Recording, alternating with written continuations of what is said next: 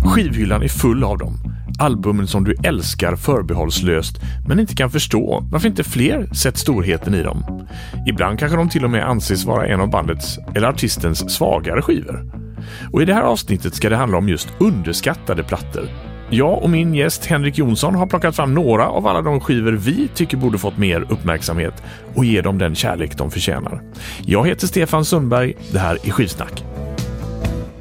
Välkommen hit Henrik Jonsson. Tack så jättemycket. Äntligen säger jag. som du har väntat. Ja, faktiskt. Eh, främst känd kanske som författare och journalist. Du syns på tv, du hörs i radio. Men är ju också då en musik och skivfantast. Ja, det är därifrån jag kommer. Det är det som jag egentligen är. Hur länge har du varit det? Jag har varit, musik har alltid väldigt snabbt fått tag i liksom hela mig. Jag minns fortfarande sekunderna när jag hörde Ebba Gröns 800 grader på så hög volym så att droppet i introt, redan det liksom skall i väggarna. Vi var hemma hos en kompis och hans syster hade den skivan. Vi spelade så högt det bara gick. Och då kände jag att det här, eh, det här är skarpt läge. Då var jag väl 6-7 år gammal. Och sen så blev det Iron Maiden. Sen är jag från Lund där Olympen fanns. Där det var väldigt mycket konserter. Så jag tror att jag var 12 när jag var så Ozzy Osbourne på Baka the Moon-turnén. Och då började de banden komma ett efter ett, Saxon, Accept och så vidare. Mm. Noise var min första stora kärlek. Det var det? Ja. Det Mycket var. bra. Och ämnet vi ska prata om idag det är underskattade album. Skivor som inte får den uppmärksamhet vi tycker de förtjänar. Ja. Mm. Men innan vi kastar oss på eh, ämnet så tänkte jag faktiskt eh, i vanlig ordning ställa kortfrågorna till dig. Eh, så vi börjar med första plattan för egna pengar. Eh, Noise, Tonårsdrömmar.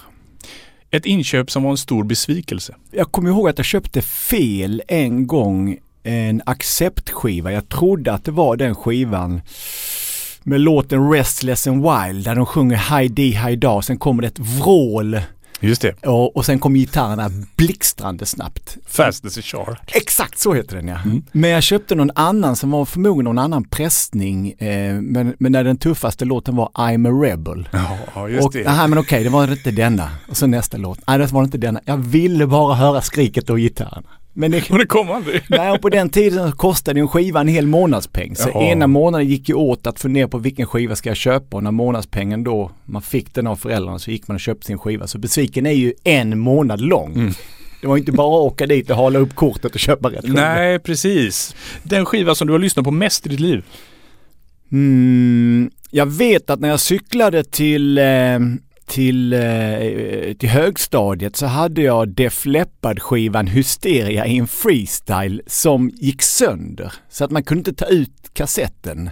Så de här låtarna Pour Some Sugar On Me och Animal och de, den lyssnade jag på ofantligt många gånger. Inte egentligen med flit men det blev, det blev den. Ja, du hade inte så mycket att välja på. Nej, det liksom, antingen var det ingen musik alls eller så var det att, att lyssna på den skivan. CD eller vinyl? Jag måste vara så tråkig att säga både och. Jag har CD-spelare i bilen, jag har det hemma i köket och jag har det på mitt kontor där jag arbetar. Sen har jag ett rum, eller vi har ett rum där hemma där jag lyssnar på vinyl. Vinyl lyssnas på väldigt koncentrerat. CD lyssnas på högt och valt. Men eh, det beror på artisten. Okej, okay. så lite utifrån artist och lite utifrån hur du vill lyssna också med andra ord? Ja, men artister som jag verkligen älskar. Nick Cave, Agnes Obel, en dansk eh, tjej och eh, den typen av artister med mycket akustiska instrument tycker jag om att ha på vinyl. Är det Iron Maiden eller är det något e-, elektroniskt så köper jag det hellre på CD. Sista frågan då, den artist eller det band du har köpt mest plattor av i ditt liv? Genom åren så är det U2, mm. överlägset. Då så har vi betat av detta. Mm. Över till ämnet underskattade album. Mm. Och eh, hur tänker du när man ska så definiera ett underskattat album lite så här generellt? Jag tror att jag försöker tänka på skivor som för mig var väldigt stora men människor runt omkring, det vill säga de flesta av de här skivorna kommer från den tiden när recensenter fortfarande gick i täten lite för vad man skulle tycka. Sa den ena att det var en besvikelse så tyckte nästa gärna också att det var det. Jag är uppvuxen i, i Skåne och läste mycket som Håkan Engström skrev i Sydsvenskan som fortfarande jag tycker är en fantastisk recensent. Han kunde jag läsa och sen gå och köpa skivan. Bara, hej ja, ni är Hävelainas nya. Vilken sa du? Den som Håkan Engström skrev om idag. så att det, det är också, jag tycker att det gemensamt för många av de här skivorna är att jag upptäckt dem själv. Och sen när jag upptäckt dem så har jag förstått att andra inte tyckte att de var speciellt bra. Mm.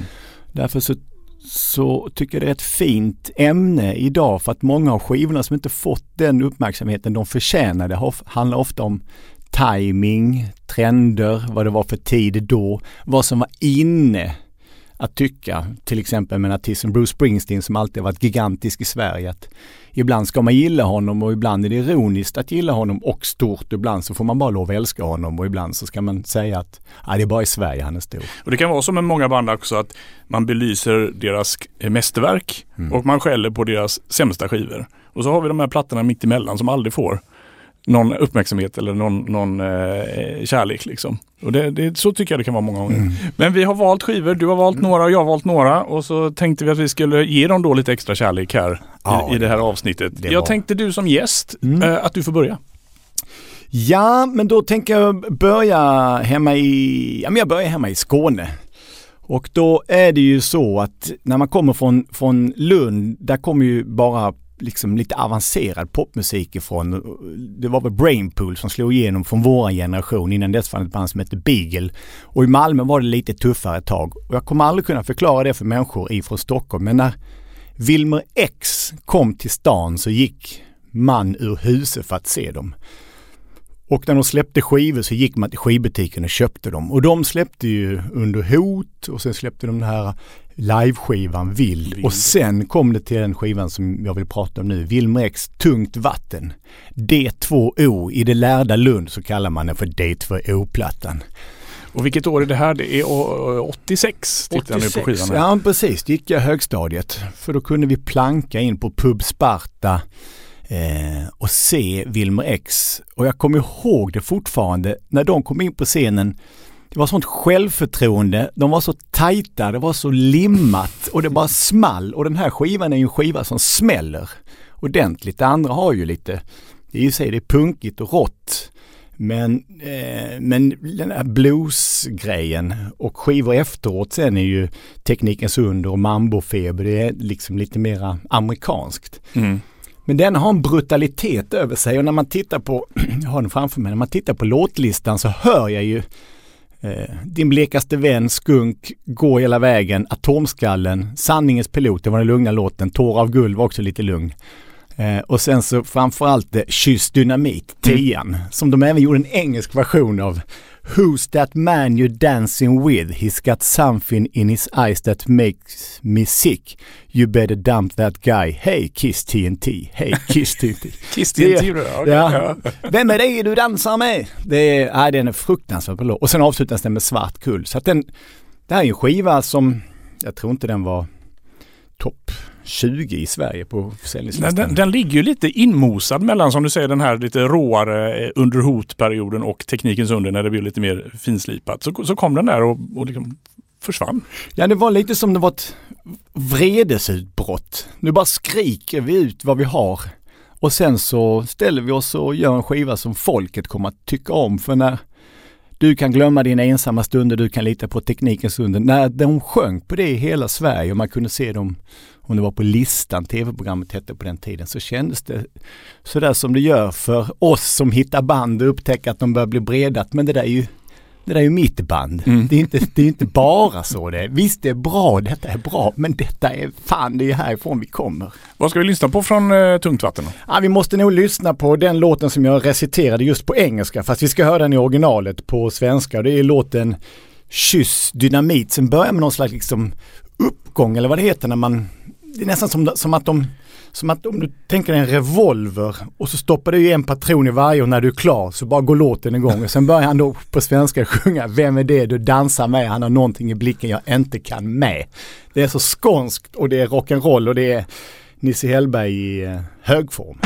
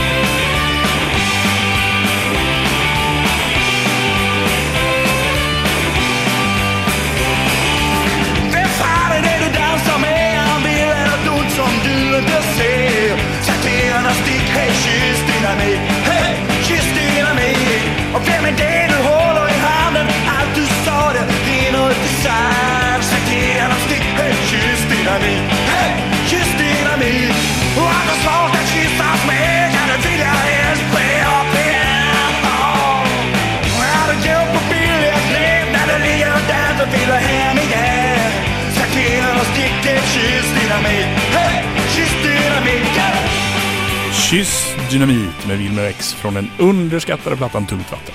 Day 2O. Day 2O. Det är den kemiska beteckningen för tungt vatten. Jag ska hålla mig kvar i 80-talet. Oh! Men kanske ett band som är mest känd- för sitt 70-tal och det är Thin Lizzy. Ehm, Det som här är tycker ett av min, mina favoriter. Det ska bli kul att höra. För jag har förstått att det är ett band som du inte har upptäckt än. Alltså det är ett band som jag tillhör den här skaran av band som jag skulle vilja upptäcka. Som jag tycker om. Jag har sett deras, jag har sett dokumentärerna på, på tv och den här senaste som gick och vi har inte, alltså jag gillar dem men jag är in, inte så som jag ser att du tycker om dem. Nej, jag är stor fan av, av Thin Lizzy. Eh, och eh, alltså grejen med, med, med Lizzy är ju att i, om du pratar om vilka plattor som får mest kärlek, det är ju plattorna då mellan 76 och 79. Jailbreak fram till Black Rose från 79 som just Gary Moore var med på.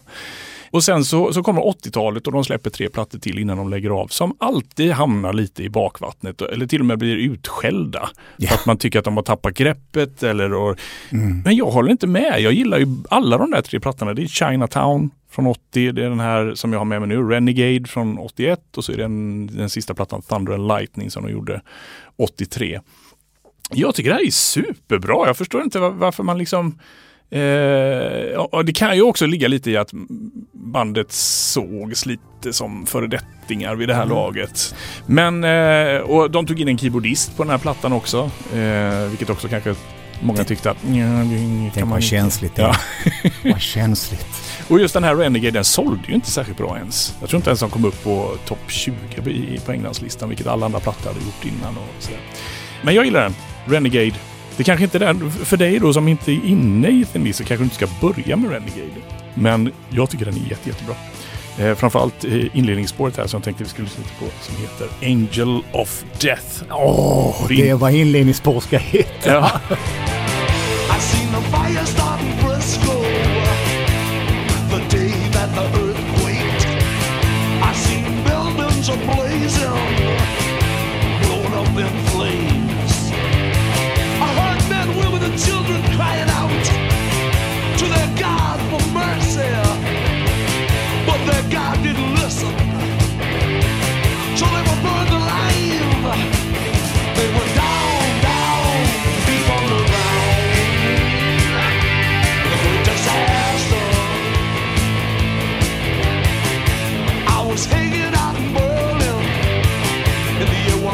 1939. I've seen Hitler's stormtroopers march right across the national line. I've seen two world wars. Seen men send rockets out into space. I foresee a holocaust, an angel of death descending to destroy the human race.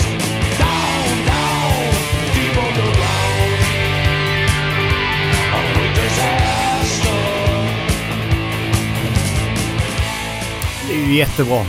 ja, visst är det. Ja, det är jättebra. Framförallt för mig, som för mig blir det ju tidlöst eftersom jag inte hört det innan. Och jag har ju hört din Lizzy en del. Jag har faktiskt en skiva med dem också. Jag tycker det är jättebra. Mm. Och Phil Lynott, han, han är ju alltså en sagolik sångare, eller var en Mm. sagolik sångare. Det finns sån, sån, sån själ och hjärta i. Och så fin, det finns en story om Phil Lynott som jag hörde, jag vet inte om den är sann. Men jag vet Du att, säger Linot, är det rätt uttalet? ja, det där är lite intressant. Jag, jag sa Phil Lynott förut, men sen såg jag den här filmen på bio som gick nu och där satt hans döttrar och kallade sig Lynott. Mm. Så jag antar att det heter Lynott, men det, om detta tvistade lärde kan jag säga. Ja. Men i alla fall den här storyn går ut på att han sitter i, i eh, eller att han, han har tagit med sig en tjej in på eh, turnébussen. Och eh, de ska iväg efter ett gig. Managern eller vem, tour- tourmanagern eller vad det kommer in och säger du får ut med tjejerna, vi kan ha med dem. Tjejen går ut, Phil eh, öppnar fönstret på bussen och ropar If it's a boy, name him after me. Jag vet inte om det är sant men det är en ganska bra story. inte. Ja men tänk alltså också vad de levde på vägarna på den tiden. När de var ute och åkte och åkte och åkte och Mm. åkte i sina bussar och mötte varandra och träffades på festivaler. Mm. Ska Mm. vi gå vidare i, i din hög här då? Ja, men det gör vi. Då har vi en skiva. Jag tänkte jag ska försöka gå vidare här från, de, från eh, UK till ett band som faktiskt gjorde det rätt så bra i USA också. Det var ju faktiskt sades att de skulle bli nästa Deep Purple. Jag, fatt, jag blev lika, tog lika illa vid mig varje gång de sa det för jag tyckte inte alls de hade så mycket gemensamt. Jag tyckte detta var mycket tuffare. The Cult. Mm. Men det var ett band som var oerhört stort eh, när de släppte skivan Love. Då var det ju liksom den bortglömda musikgenren som det pratades om, indianrock. Det, var ju, det var ju mycket för att, för att sångaren Ian Asprey hade eh, fjädrar i håret. Ja, det var det i princip. Ja. Och sen så skulle de ju följa upp den med en megaskiva. Mm, och det är den du har där, Electric. Och jag praoade på Folk och Rock i Lund, vilket var vår kyrka. Dit var där man köpte skivor. När jag hade jobbat där i två veckor så fick jag, när jag gick därifrån, välj en skiva vilken du vill. De hade den här skivan då i Gold Edition. Jättetung och lite böjd för den var så tung så den knappt kunde hålla sig, hålla sig jämn. Eh, och jag hade hört skivan massvis med gånger. Men jag tycker den är så fruktansvärt bra. Men jag har förstått att detta är liksom besvikelseskivan för väldigt många. Att de var liksom från att vara coola till att bli stora och sen ta ett steg till och bli liksom ännu råare. Att det uppskattades inte eller så var helt enkelt bara deras tid ute. Men alltså det är ju, det är ju de inleder med tre låtar, Wildflower, Peace Dog, Little Devil, som alla tre i min bok är eh, klassiker och sen Love Removal Machine. Eh, och den skivan är från 87 så att man kan ju förstå lite tiden också när, när det är på gång med andra grejer. Det är Bon Jovi och dem de ska jämföras med. Mm. Men allt, allting med The Cult är coolt. Jag läste Matt Sorums eh, biografi, han som spelade trummor i Guns N' Roses och The Cult. För övrigt skriven av två svenskar, kompisar till mig, Martin Svensson och Leif Eriksson. Jättebra bok.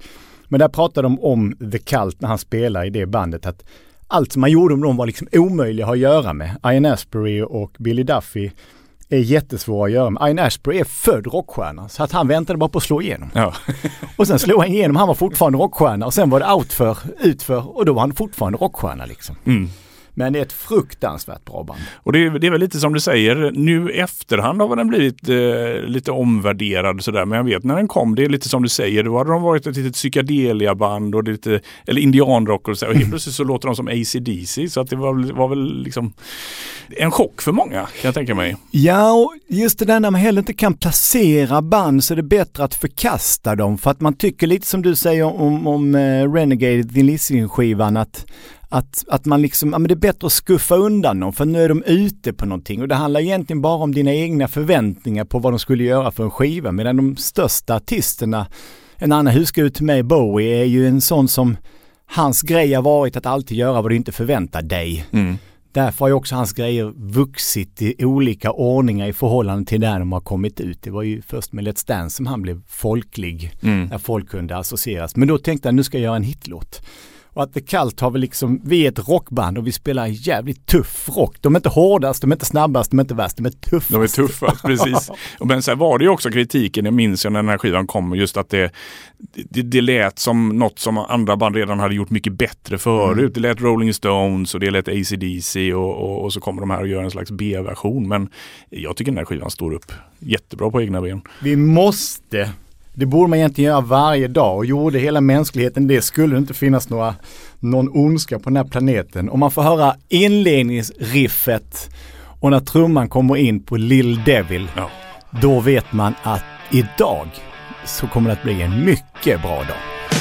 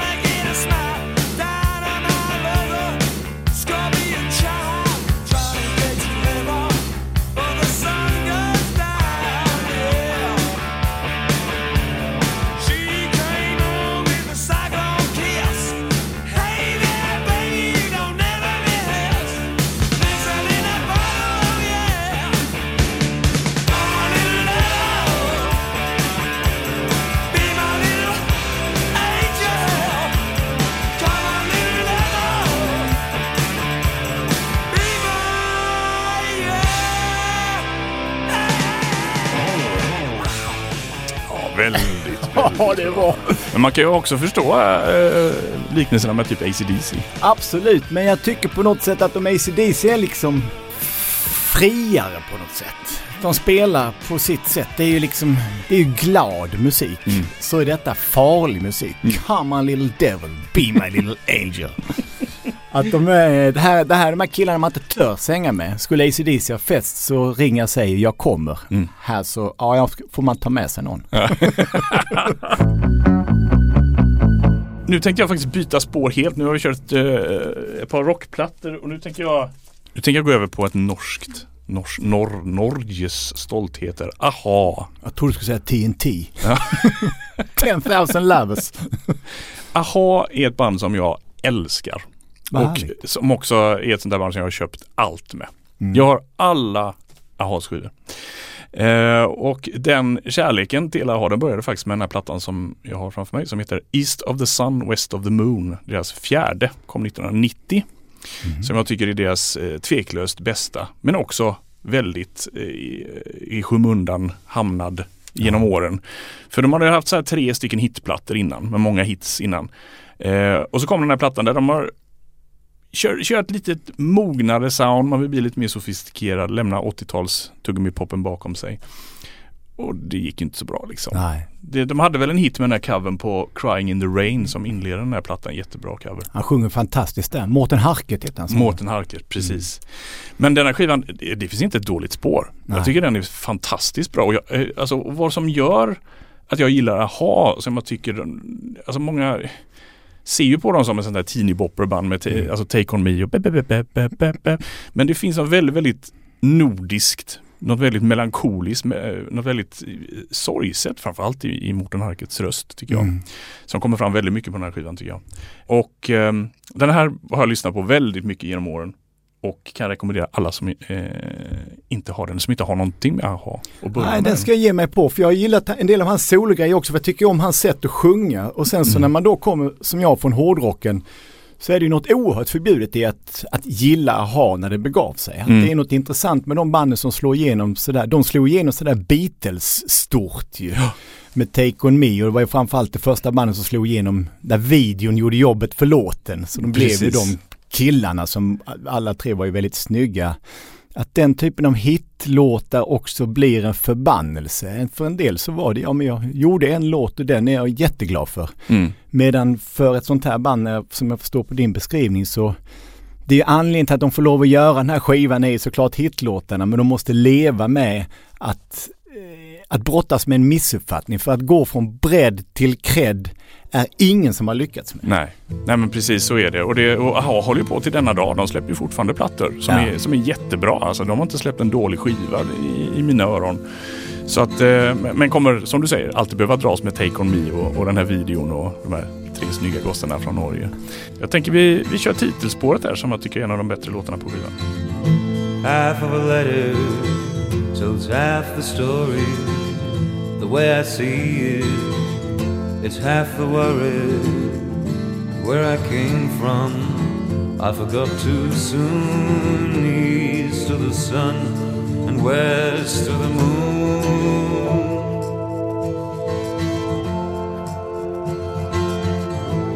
Guitar up. money talks, hey, I'm listening. I live without it, enough to miss it, yeah. Where I'm going, I'll get there soon. East of the sun and west of the moon.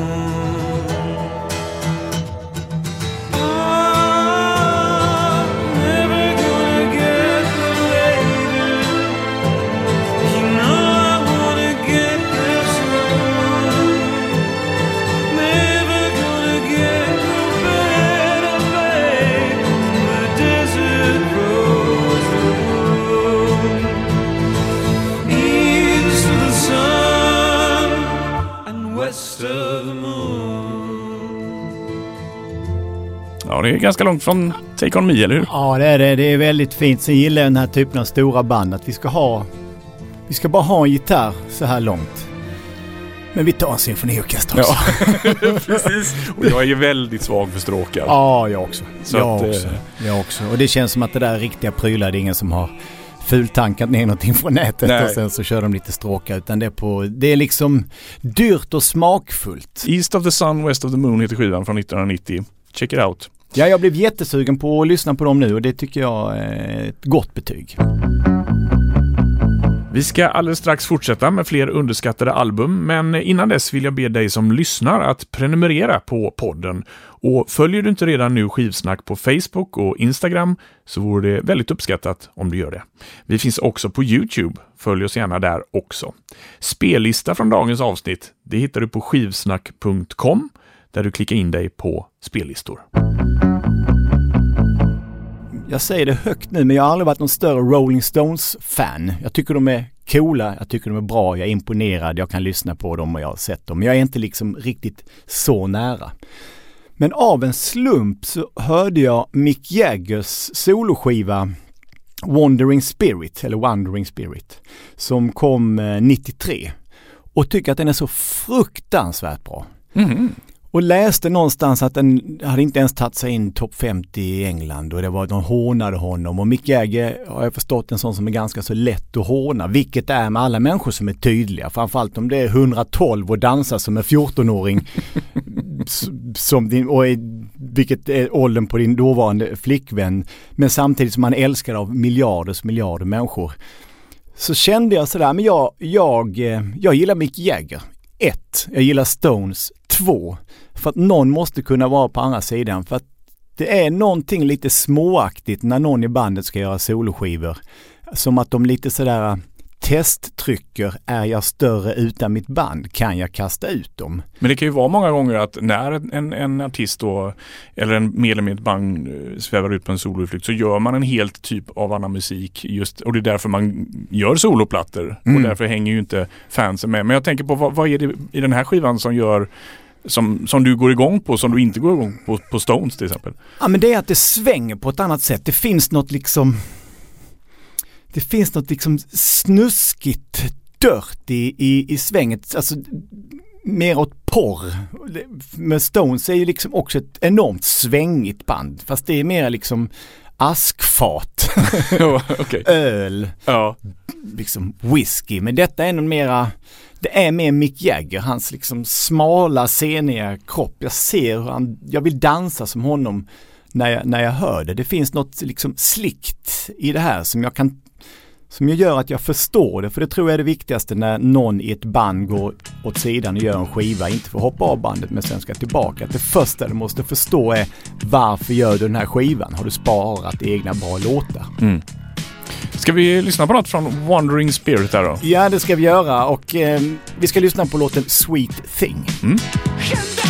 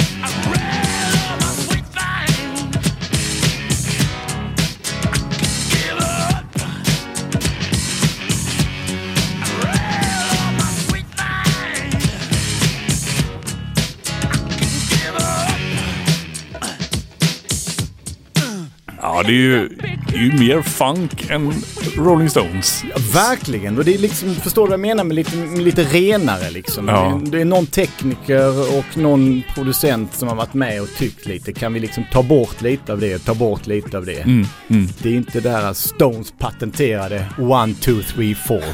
Och sen bara låter det fantastiskt. Detta är någonting annat. Ja, men det är som man står i studion och inte har någon då, eh, konkurrens av Keith Richards. Nu får han göra vad han vill. Han får svänga ännu mer på höfterna och han får eh, köra ännu mer på beatsen och groovesen. Ja men det känns som man liksom kommer kasandes upp och nervänd i en sån här pole. Man har ju pole dance innan han sjunger bara Real oh my sweet thing.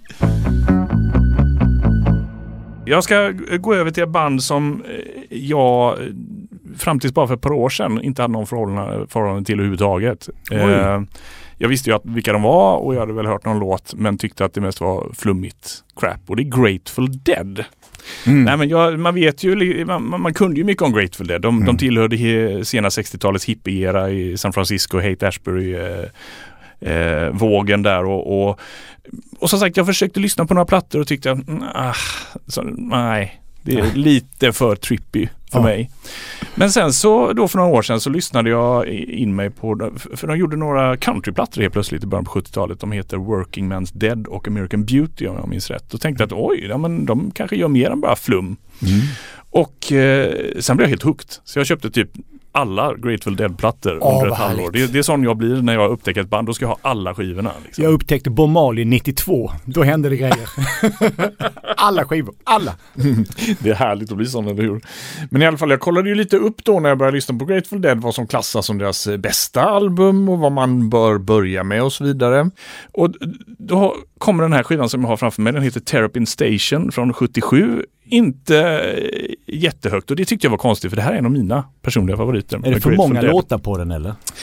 Nej, nej det är nog inte men snarare så att eh, Någon lång måste det vara. slutet på 70-talet så tyckte man väl att Grateful Dead ballade ur och Mm. eh, gjorde lite för, korta låtar snarare. Det finns en, en faktiskt ganska usel version av eh, Dancing in the Street på den här plattan. Liksom, Oj! Och, sådär.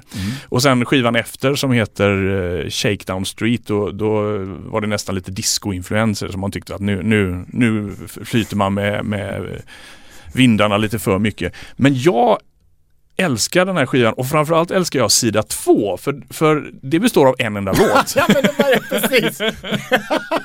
Man måste vara lite trogen. Ja, precis. Den, är- det är titellåten Terrapin Station. Den är så här 17 minuter lång Ja. och, te- och eh, fyller upp hela sida två. Men det är inte på det där flummiga sättet som de tidiga plattorna eh, med Grateful Dead och de här liveplattorna när de står och liksom mal på ett ackord i 40 minuter. Nej. Utan det här är mer likt, som jag är väldigt svag för, den här progressiva rocken med taktbyten, olika delar av låten. Det ändrar liksom form, det kommer in stråkar, det kommer in körer. Jag tycker det är fantastiskt. Men jag kan kanske tänka mig då att, att fansen tycker ja men nu försöker ni låta för mycket som eh, Yes eller Genesis eller vad det nu kan vara. Men eh, Symfonirocken. Symfonirocken, precis. Eh, jag ska spela ändå en snutt ifrån, eh, jag kan ju inte spela hela eftersom den är 17 minuter, men, men eh, jag kan väl hitta något avsnitt där med kan illustrera när det låter som pampigast med, med stråkarna och körerna. Och...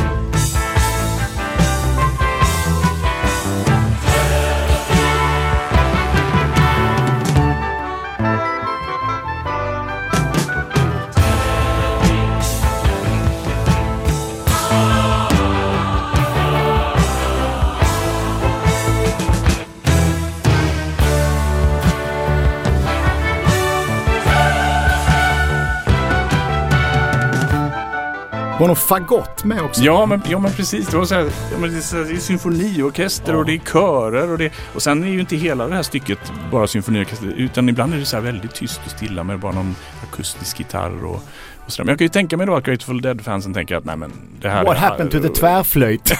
nu är det fagott, I don't wanna be a part of this. nej, men, nej men precis här, ni, ni- ni ska stå och mala på ett ackord och, Ja. och, och spela ett 20 minuters solo och inte hålla på med massa sådana här grejer. Mm. Men jag gillar ju det, men jag kom ju från den skolan också. När, när det, jag gillar ju svulstigt och, och symfonirock och den, den, hela den vägen. Så att jag, eh, Terrapin Station, Grateful Dead. Jättebra Kanske tips. min favorit av, av förutom då den fruktansvärt dåliga versionen av Dancing in the Street. Jag tycker ju Dancing in the Street redan i originalversionen är riktig dynga och skit. Oh, även med Stones och, och, eller även med Mick Jagger och Bo. Ja, den, den, oh, den är hemsk. Va? Ja, Jag uh. kommer ihåg när jag satt och kollade Live Aid när de körde den låten. Det var i tanken, ja vi ska spela den videon en gång för de kunde inte vara med. Nej. Så de körde den, fantastisk. Nej, nej, nej, den går mig förbi. Vi hinner med en platta till va? Ja, vi måste ha med en till och den här gången är det, vi har nämnt dem tidigare, men det är ju med mina husgudar U2. Eller de var ju det mycket mer än nu, men de har all min heder och all min respekt. I det att det är samma fyra killar som hittar varandra i, i Dublin och började spela. Jag har någon bootleg från 77 när de gjorde musik och sen har de liksom tagit steg för steg och blivit allt större och större och sen är det klart att det är konceptuellt och de har ju flörtat med kapitalismen på ett väldigt orockigt sätt men jag tycker att de har gjort det så har gjort det så full out att det nästan har blivit punkigt. Och den här debaclet när man fick deras skiva gratis om man hade iTunes och folk sa upp sina abonnemang på iTunes. De har liksom gjort sig lite omöjliga men å andra sidan om man kommer från någon slags när de började spela då var det ju Clash som var det coola. Enligt dem, klart de gillade säkert all punk som fanns och de var ju små, små killar från, från Dublin medan det stora hände i London. Men de har varit väldigt målmedvetna i, i alla år. De hade ju sin stora första hit var ju Pride in the name of love. Och sen släppte de ju Joshua Tree som var ju det magiska musikåret. Jag tror det var Michael Jacksons Bad och några till. Om man ser vilka som var nominerade för årets platta på Grammis så är det helt, helt galna. Madonna var säkert där också. Och sen så visste de inte riktigt var de skulle ta vägen. För Joshua Tree var ju väldigt konceptuellt. Det var ju någon slags kristen tema. De var ute i öknen och det var Anton Corbin som tog bilderna och det var väldigt liksom snyggt och låtarna satt ihop Where the streets have no name och With or without you och så vidare. Och sen släpper de då skivan som vi ska komma till som är som ansågs vara väldigt förvirrande. Men det var nog för att folk inte riktigt kunde sätta sätta en etikett på vad är det här för någonting. För då när de kan göra vad de vill och är kanske världens största band, då släpper de en dubbelskiva som som innehåller liksom lite av varje, en någon slags gott och blandat på ett sätt som, som, som ställer till det för människor som vill veta vad det är de, de köper. För det första är det The Edge, gitarristen på, på omslaget. Och sen inleder de med en live-låt, Helter Skelter, cover. Eh, som jag ärligen inte hade hört på den tiden när jag köpte skivan. Skivan är ju från 88. Ja, och det är Rattle and Hum alltså. Exakt. Och efter det så kommer det en, en låt med en ballad mm, som The Edge sjunger och sen så kommer då singeln eh, Desire. Det känns ju som att detta var ju skivan, vi visste inte vad vi skulle göra men vi hade så mycket inom oss. Ja men gör det så ni kan gå vidare i alla fall. Men vadå, är det låtar med från tidigare plat- plattor? Ja, alltså? så att de gör ju live-versioner och nyversioner och någon konstig leftover-ballad. Och så har de ju en jättefin eh, duett tycker jag med, som sen blev en singel också med, eh, med B.B. King. Eh, When Love Comes to Town. När han kom upp på scenen och ska repa i filmen som kom samtidigt. Så detta var ju liksom en konsertfilm samtidigt som det var en skiva. Det var nog det som ställde till det. När The Edge, gitarristen, ska visa B.B. King hur låten går. Han säger skit i det, jag har inte tagit ett ackord på 30 år. han spelar sig in i låten, han, han repar inte trams. Och så sjunger han ju jättebra. Men det gör ju också när någonting kommer som det här gör, och liksom, är det en film eller är det en skiva, är det ett soundtrack, vad är vad? Ska filmen sälja skivan eller? Och de gör eh, saker de har gjort innan, blandar upp det med nya. Så antingen har de tänkt alldeles för mycket eller så har de struntat i att tänka för att de har storhetsvansinne. Så att det var väldigt mycket sådana saker som, som tog upp diskussionerna. Och för mig som köpte Joshua Tree-skivan samma dag den kom, jag fick hitta den själv och lyssna på alla de här låtarna och älska dem. Så när detta kom så blev det för mig bara wow, vad mycket roliga saker att ta till sig. Det som jag sen förstod att andra tyckte var splittrat. Ja, för jag kommer ihåg när den här skivan kom. Jag, jag har aldrig varit någon större YouTube-fan, men jag hängde ju ändå med lite grann vad folk skrev och läste musiktidningar. Och den var ju inte jätteomtyckt av kritiker heller. Jag tror det var att de inte visste vad det var de skulle, vad är det vi ska tycka till om? Att det var nog bara någon, någon slags förvirring för att den innehåller ju Ja det är ju några saker som är fantastiskt bra. Framförallt den, den låten som jag tänkte vi, vi skulle lyssna på som, som är ju, heter Angel of Harlem. När de sjunger Ladies die got diamonds eyes, she sees the truth behind the lies. Det är alltså det är sådana Bono one-liners rakt igenom hela, hela skivan.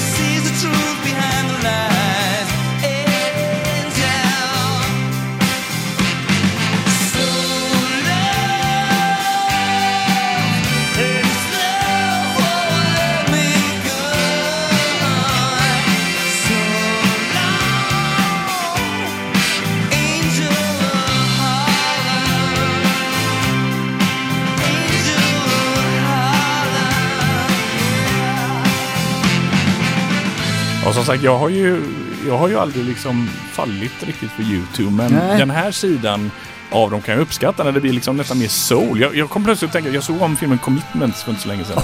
Den gick på tv, den är fantastisk. Och då tror jag att de skulle lika gärna kunna sjung, sjungit den här låten. Ja, faktiskt. Faktiskt konstigt att det inte har spelats mer av, av, av coverband. Mm. Och, och också sådana här diskussioner i forum. När han sjunger Lady Day så sjunger de alltså om Billie Holiday. Inte, inte prinsessan Diana utan det är Lady Day som got diamond, diamond eyes. She sees the truth behind the lies. Och se dem. Det, det är ett band som ska bli intressant att se vad historien säger om dem Mm. på något sätt. För att de alla är överens om att de är stora. Det var väldigt länge sedan de hade en hit. Och det är ett band som man liksom inte pratar om även om de är giganter. Nej, precis. Sen tycker jag det coola med YouTube det är ju att eh, de är ett av de väldigt få banden som du varit inne på som faktiskt har hållit samma sättning i alla år. Jag vet inte om det finns eh, Queen gjorde väl det. Ja, de finns ju fortfarande i någon form men det, det räknas väl ZZ Top. Eh, Ja.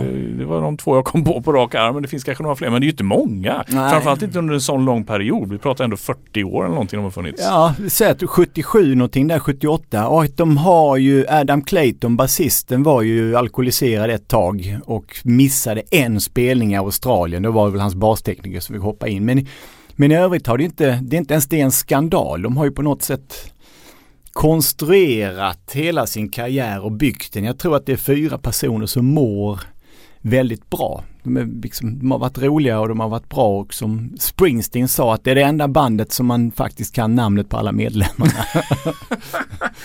Henrik Jonsson, det har varit fantastiskt roligt att prata underskattade plattor med dig. Åh, det, här var, det här var renande även för min själ. Vi, vi gjorde någonting gott. Eller hur? Och i vanlig ordning, tack så jättemycket till dig som har lyssnat. Hjälp till och sprid skivsnack till alla du känner som tycker om skivor och som tycker om musik. Följ oss på Facebook, på Instagram och på Youtube. Och stort tack till Taket som står för grafisk form. Spellista för programmet hittar du som sagt på skivsnack.com. Jag heter Stefan Sundberg. Vi hörs snart igen. Hej då!